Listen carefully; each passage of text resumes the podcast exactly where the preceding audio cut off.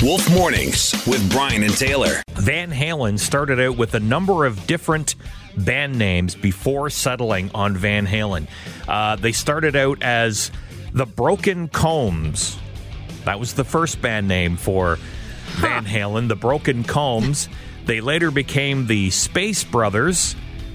Then they became the Trojan Rubber Company. Gee, I'm shocked that didn't stick. Then they went with Genesis until they found out that there was already another band called Genesis. Then they changed their name yet again to Mammoth. And then finally in 1974, they officially landed on the band name of Van Halen. And they could have just started with their name to begin with and saved themselves a lot of time. How hilarious would it have been if the Trojan Rubber Company had have stuck and that was the name they went with? Would have been an interesting one, to say the least. That's Jump from the Trojan Rubber. Yeah, okay.